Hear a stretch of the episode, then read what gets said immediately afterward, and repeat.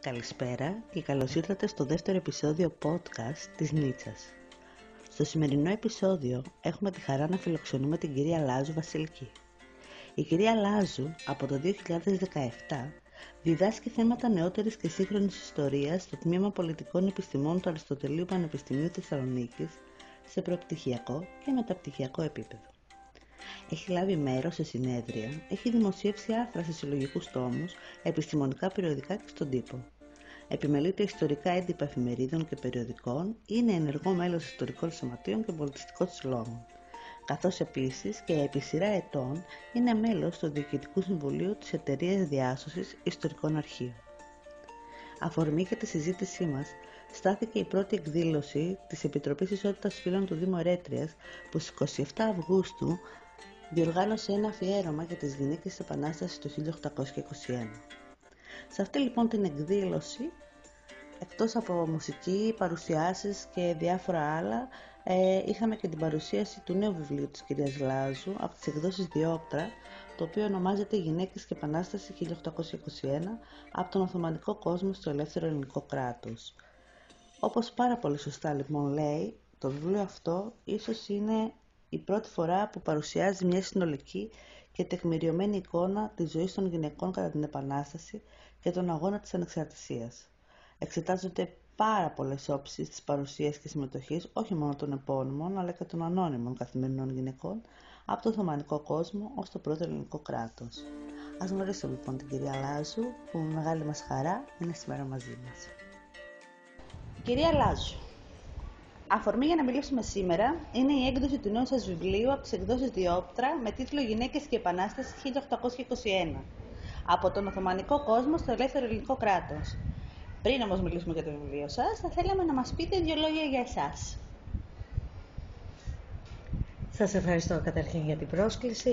Μπορείτε να με λέτε Βασιλική. Ευχαριστώ. Γεννήθηκα στη Λαμία, Γιάννη Μαθρέμα, λοιπόν ε, Λαμιώτησα, εκεί πέρασα τα μαθητικά μου χρόνια και η πόλη αυτή αποτέλεσε και την αφορμή της ε, έρευνάς μου.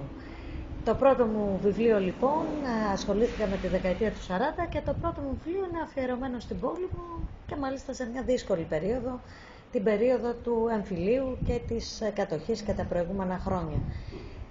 Σπούδασα στην Αθήνα, στην Αγγλία, όπου ασχολήθηκα με την προφορική ιστορία, συνεντεύξεις με ανθρώπους μεγάλης ηλικίας ε, σχετικά με τα γεγονότα τα οποία έζησαν και συνέχισα στο Πάντιο Πανεπιστήμιο και από το 2017 και μετά διδάσκω στο Τμήμα Πολιτικών Επιστημών στο Αριστοτέλειο. Ασχολούμαι ενεργά με την δημόσια ιστορία, δράσεις ε, πολλές που απευθύνονται κυρίως στο κοινό της ε, πόλης και με την ε, ιστορική επιμέλεια βιβλίων που κυκλοφορούν στον τύπο, στις εφημερίδες και αφορούν τη σύγχρονη ιστορία. Και πώς συνδυάζεται όλο αυτό τώρα με το οικογένεια, παιδί, γιατί και εγώ Δεν είπα το σημαντικότερο, ακριβώς. Δεν είπα το σημαντικότερο.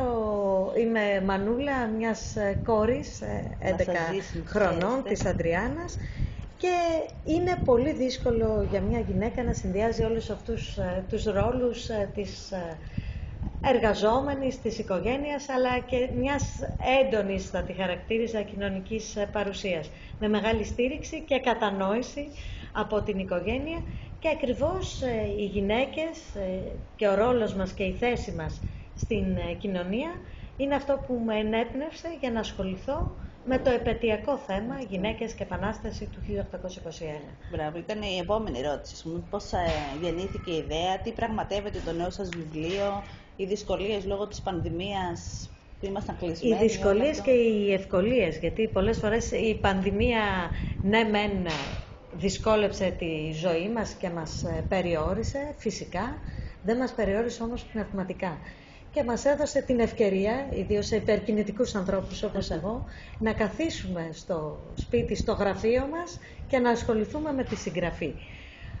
Λόγω λοιπόν της ε, πανδημίας υπήρχε περισσότερος χρόνος ε, γι' αυτό και είναι ευτυχές ότι μεγάλο μέρος του υλικού και των πηγών που αναφέρονται στην Ελληνική Επανάσταση είναι ψηφιοποιημένες, άρα προσβάσιμες εύκολα από τον υπολογιστή του κάθε ενός, ανοιχτά προσβάσιμες. Α, μπορούμε και εμείς δηλαδή. Όλοι, ε, μεγάλο μέρος της βιβλιογραφίας που υπάρχει στο τέλος του βιβλίου είναι προσβάσιμο ηλεκτρονικά από όλους.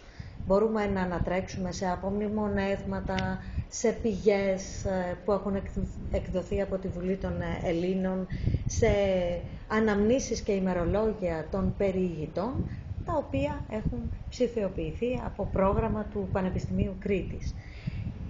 Αφορμή για τη συγγραφή του βιβλίου στάθηκε το γεγονός ε, της επαιτίου της Ελληνικής Επανάστασης και πάντα τα ιστορικά αυτά γεγονότα είναι μια καλή αφορμή για να σκεφτούμε πάνω στο παρελθόν, για να μπορέσουμε να κατανοήσουμε το παρόν μας και να φωτίσουμε πτυχές οι οποίες δεν έχουν λάβει τόσο μεγάλη προσοχή.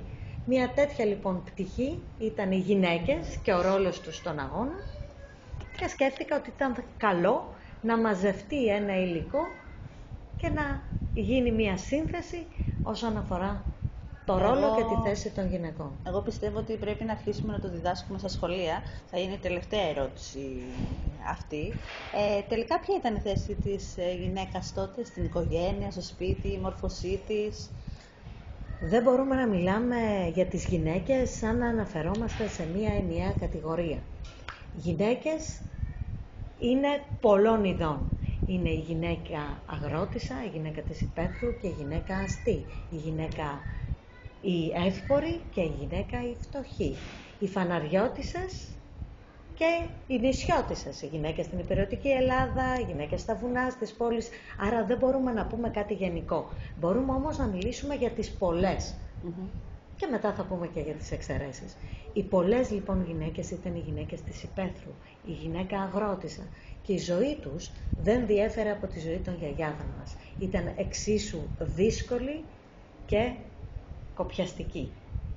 Όπως έχουμε ακριβώς την εικόνα των γυναικών που σκύβουνε, σκυμμένες, ολιμερείς πάνω στα χωράφια, να κάνουν τις αγροτικές εργασίες, να μοχθούν για την επιβίωση και τη θέρμανση και το μαγείραμα, έτσι ακριβώς ήταν οι πολλές οι γυναίκες. Ήταν αγράμματες, αμόρφωτες και περιορισμένες οι γυναίκες στις πόλεις και στην Ήπεθρο. Αυτές ήταν οι πολλές. Υπήρχαν όμως και οι εξαιρέσεις, οι οποίες συνήθως τονίζονται. Είναι οι φαναριώτησες, οι οποίες ε, ζούσαν στην αυλή των παραδουνάβιων ηγεμονιών ή στο φανάρι στην Κωνσταντινούπολη. Ήταν γυναίκες οι οποίες είχαν δεχτεί ε, τις ιδέες και την επίδραση του γαλλικού διαφωτισμού και προσπάθησαν με τη σειρά τους να φέρουν το διαφωτισμό στα φιλολογικά τους σαλόνια. Ήταν όμως λίγες. Υπήρχαν επίσης οι κόρες, οι σύζυγοι, οι αδερφές της άκρος κινητικής τάξης των εμπόρων, που όπως η Ευανθία Καΐρη, η αδερφή του Θεόφιλου Καΐρη, που και αυτή με την παρένεση του αδερφού της άρχισε αρχικά να μεταφράζει έργα του διαφωτιστών και να συνθέτει και το δικό της έργο. Πάλι όμως μιλάμε για εξαιρεσεις Τα κίνητρα δηλαδή των γυναικών της υπαίθρου ποια ήταν, ε, ένιωσαν ότι έπρεπε να προστατεύσουν ας πούμε, το σπίτι τους, να... γιατί μια μόρφωτη γυναίκα που δουλεύει από πρωί μέχρι το βράδυ, η κούραση, οι γένες, τα παιδιά, ας πούμε, και ξαφνικά αρχίζει και αντιδρά σε όλο αυτό που συμβαίνει. Ακριβώς είναι, αυτή είναι η δύναμη του λαού. Οι γυναίκες βρέθηκαν να συμμετέχουν παθητικά θα έλεγα, αλλά με ενεργό τρόπο σε όλη αυτή την πολεμική περιπέτεια. Υπήρχαν περιοχές όπου οι γυναίκες αναλάμβαναν έναν ε, πιο ενεργό πολεμικό ρόλο και εδώ θα αναφέρω τις Σουλιώτισσες και τις γυναίκες της Μάνης. Αλλά πρόκειται για κοινωνίες οι οποίες είναι οργανωμένες γύρω από την πολεμική αυτή προσπάθεια υπεράσπισης του τόπου είναι, είναι γυναίκες μέσα στο σύστημα της φατρίας, της ευρύτερης δηλαδή οικογένειας, αναλαμβάνουν και αυτές έναν πολεμικό ρόλο, παίρνουν, συμμετέχουν ενεργά στην ενίσχυση ε, των πολεμιστών, βρίσκονται δίπλα τους σε περιόδους μάχης και πολλές φορές παίρνουν και ίδιες τα όπλα. Και εδώ ξεχωρίζουμε τις ε, σουλιώτισσες, την ε, Δέσπος Έχουμπότσι, την Τζαβέλενα, ε, την Πότσαρη, υπάρχουν ε, δηλαδή γυναίκες που παίρνουν τα όπλα και πολεμούν δίπλα στους άντρες. Γιατί όλη η κοινότητα πρέπει να Ναι. υπερασπιστεί στον τόπο της. Το ίδιο και οι μανιάτισες, αλλά και σε άλλες περιοχές και στον πολιορκημένο Μεσολόγιο.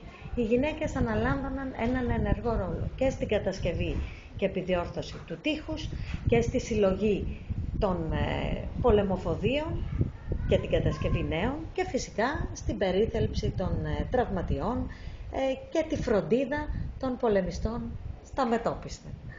Ε, η ζωή των γυναικών στα πρώτα βήματα του ελληνικού κράτους, δηλαδή το νέο κράτος εξασφάλισε τη νέα θέση στη γυναίκα ή πότε αρχίζει αυτό σιγά σιγά να γίνεται ας πούμε; Οι γυναίκες ήταν αόρατες. Ήταν αόρατες ε, στην πολιτική, ήταν ε, και στην ε, κοινωνική ζωή, συνέχισαν να είναι περιορισμένες και εδώ αυτό αφορά τις πολλές. Το ξαναλέω, οι γυναίκες των ανώτερων κοινωνικών τάξεων ε, είχαν άλλες προοπτικές και για κοινωνική ζωή και για μόρφωση. Το ελληνικό κράτος ήταν από τα πρώτα ανεξάρτητα κράτη στην Ευρώπη που θέσπισε την δημόσια δωρεάν ε, εκπαίδευση στην πρώτη βαθμίδα, και δημοτική εκπαίδευση. Και είχαν προβε- προβλεφθεί σχολεία και για αγόρια και για κορίτσια.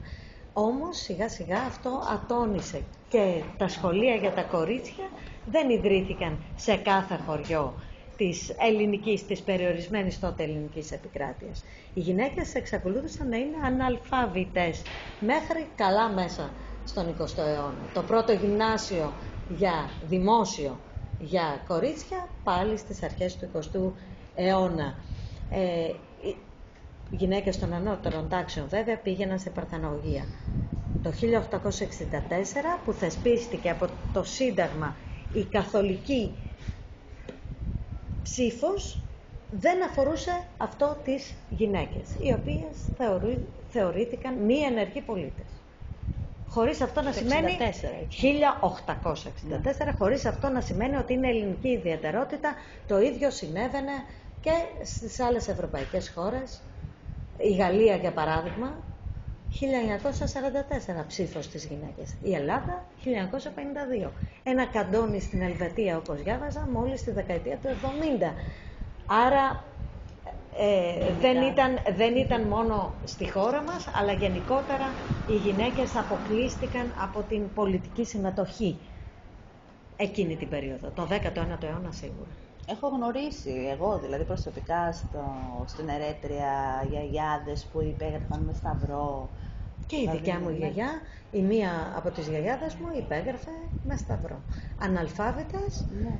και αυτό σημαίνει ότι αποκλείονται από έναν κόσμο. Και- Αποκλεισμός από έναν κόσμο της γνώσης Ναι. και Και η μητέρα μας πούμε, που έχει γεννηθεί το 41 μπόρεσαν να πάνε τότε μέχρι δημοτικό. Μμμ. Δεν, έπρεπε να διαλέξουν ποιο παιδί θα πάει γυμνάσιο, γιατί έπρεπε να πληρώσουν τότε. Και οι φτωχές οικογένειες μάζευαν χρήματα όλη η οικογένεια μαζί για να πάει έστω ένα παιδί να τελειώσει το γυμνάσιο. Ακριβώς έτσι και αυτό πρέπει να μας ε, προβληματίζει στις δύσκολες εποχές που ζούμε τι σημαίνει ο αποκλεισμός από τη γνώση; Τι αντίκτυπο έχει στις ίδιες ε, τις γυναίκες ή στις ίδιες τις κοινωνικές ομάδες που αποκλείονται από την πρόσβαση στη, στη γνώση αλλά και τι αντίκτυπο έχει γενικότερα στην κοινωνία; Εντάξει, τώρα βολεύει και λίγο την πολιτική σκηνή να έχεις ε, μια ομάδα λίγο έτσι πιο... Οι ξένες δυνάμεις τώρα, τι ρόλο έπαιξαν στην Ελληνική Επανάσταση και στο σχισμα- σχηματισμό του νεοελληνικού κράτους; Και τελικά το κράτος που δημιουργήθηκε είχε σχέση με τα επαναστατικά οράματα των αγωνιστών; Πάρα πολύ ωραία η ερώτησή σας. Ε, συνηθίζουμε να εξετάζουμε την Ελληνική Επανάσταση ε, με τα μάτια με ελληνοκεντρισμό και εθνοκεντρισμό, θεωρώντας τη, ε, θεωρώντας τη ένα αποκλειστικά ελληνικό συμβάν. Όμως, η Ελληνική Επανάσταση ήταν ένα ευρωπαϊκό γεγονός, είχε αυτή την εμβέλεια και φυσικά οποιαδήποτε ρήξη στην Οθωμανική Αυτοκρατορία της εποχής εκείνης αφορούσε τις μεγάλες δυνάμεις, πόσο δε μάλλον όταν επρόκειτο για ένα σημείο στο χάρτη κομβικής σημασίας. Η γεωπολιτική θέση της Ελλάδας στην Ανατολική Μεσόγειο είναι ιδιαίτερα σημαντική. Πρόκειται για ένα σταυροδρόμι που ενώνει εμπορικούς δρόμους από τη Δύση στην Ανατολή. Ήτανε τότε, είναι και σήμερα. Άρα έντονο τον ενδιαφέρον των ισχυρών της κάθε εποχής, των δυνάμεων εκείνων, Αγγλία, Γαλλία και Ρωσία, οι οποίες ενδιαφερόντουσαν να ελέγξουν αυτό το κομμάτι της Οθωμανικής Αυτοκρατορίας. Και φυσικά βρισκόμαστε σε μια εποχή που έχουν τελειώσει, εντελώς αρνητικοί για επαναστάσεις, έχουν τελειώσει οι Ναπολεόντιοι πόλεμοι με την ήττα του Ναπολέοντα, την καταδίκη όλων των ιδεών της Γαλλικής Επανάστασης, όπως βέβαια είχαν αυτές εμπεδοθεί στο τότε καθεστώς, και δεν είναι καθόλου ευνοϊκή στιγμή για επαναστάσεις. Γι' αυτό και οι Έλληνες τονίζουν περισσότερο το εθνικό και λιγότερο το πολιτικό.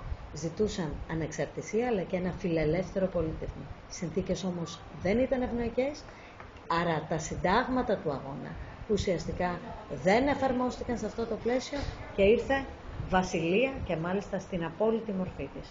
Αρχικά με τον Όθωνα και το Σύνταγμα μόλις το 1843 το πρώτο και στη συνέχεια τα επόμενα. Τα οράματα λοιπόν τα οποία εκφράζονται στα συντάγματα του αγώνα δεν εμπεδόθηκαν και φυσικά κατά τη γνώμη μου πάντα η πραγματική λαϊκή κυριαρχία είναι ετούμενο όχι μόνο στη χώρα μας αλλά και παντού. Μέχρι και σήμερα. Τι πρέπει λοιπόν να κρατήσουμε από την Επανάσταση του 1821 με αφορμή και τα 200 χρόνια που γιορτάζουμε φέτος;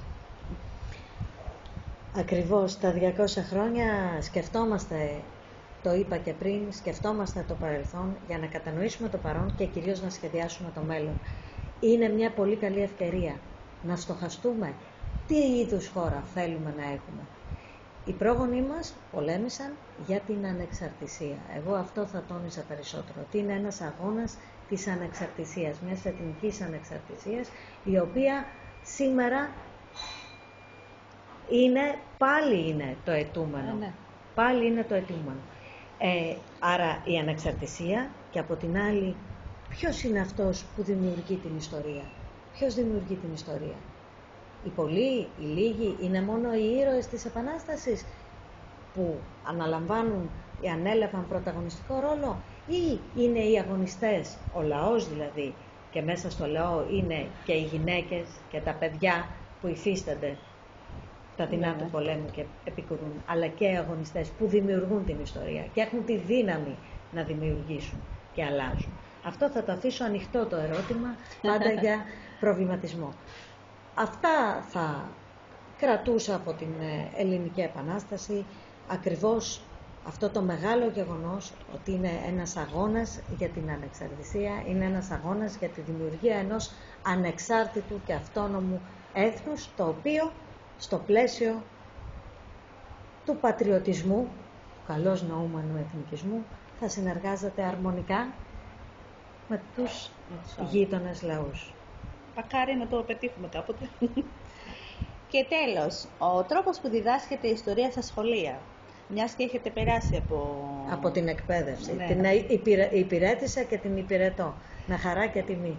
Θεωρείτε ότι είναι ο σωστός ή πρέπει να αλλάξει κάτι και τι; Το βιβλίο σας, ας πούμε, εγώ πιστεύω ότι θα πρέπει να αρχίσουμε να το, να το λέμε στα Σα- σχολεία. Σας ευχαριστώ πάρα πολύ. Είναι μεγάλη κουβέντα ο τρόπος με τον οποίο διδάσκεται η ιστορία στα σχολεία. Πρέπει να διδάσκουμε σίγουρα την ιστορία με ελκυστικό τρόπο. Πρέπει να στεκόμαστε, κατά τη γνώμη μου, όχι μόνο στα γεγονότα αυτά καθ' αυτά, αλλά στις αιτίες που δημιουργούμε. Στις αιτίες, στις συνέπειες, να εξετάζουμε οικονομικές, κοινωνικές και πολιτικές συνθήκες, να αναλύουμε και να συνθέτουμε, όχι να απομνημονεύουμε. Δεν έχει νόημα απομνημόνευση, ιδίως σε μια εποχή που η πληροφορία παρέχεται αφιδώς στο διαδίκτυο, δεν χρειάζεται να απομνημονεύουμε. Χρειάζεται όμως να αναλύουμε και να συνθέτουμε. Για να το κάνουμε βέβαια αυτό, πάντα θα πρέπει να δημιουργούμε μία βάση πάνω στην οποία χτίζουμε, ανάλογα με το επίπεδο των μαθητών. Και κυρίως η ιστορία θα πρέπει να μας προβληματίζει. Όχι γιατί τι έγινε στο παρελθόν, αλλά για το παρόν. την ιστορία. Η ιστορία είναι μια επιστήμη του παρόντος, όχι του παρελθόντος. Θέτουμε τα ερωτήματα που μας απασχολούν εμάς σήμερα. Θα θέλατε να πείτε κάτι άλλο εσύ, να συμπληρώσετε κάτι. όχι αυτό. Ωραία. Σας ευχαριστούμε πάρα Και εγώ σας πολύ ευχαριστώ. και για την παρουσία σας χθες. Πάρα πολύ όμορφα ήταν στην εκδήλωση και για σήμερα για τη συνέντευξή σας. Και εγώ σας ευχαριστώ και εύχομαι καλή επιτυχία στο Ευχαριστούμε. διαδικτυακό σας ραδιόφωνο. Ευχαριστούμε πάρα πολύ. Να είστε καλά. Τα αδέφη η κυρία Λάζου Βασιλική λοιπόν και την ευχαριστούμε πάρα πολύ που σήμερα κάτσαμε και κάναμε μια πάρα πολύ όμορφη συζήτηση. Τελικά, τι άλλαξε στη ζωή των γυναικών από την Οθωμανική κοινωνία στο δρόμο για το ανεξάρτητο ελληνικό κράτος; Θα ήταν μια πολύ ωραία συζήτηση να γίνει σε πάρα πολλά επίπεδα. Σας ευχαριστούμε που ήσασταν σήμερα μαζί μας στα επόμενα. Τα αδέφη Βασιλική Λάζου λοιπόν.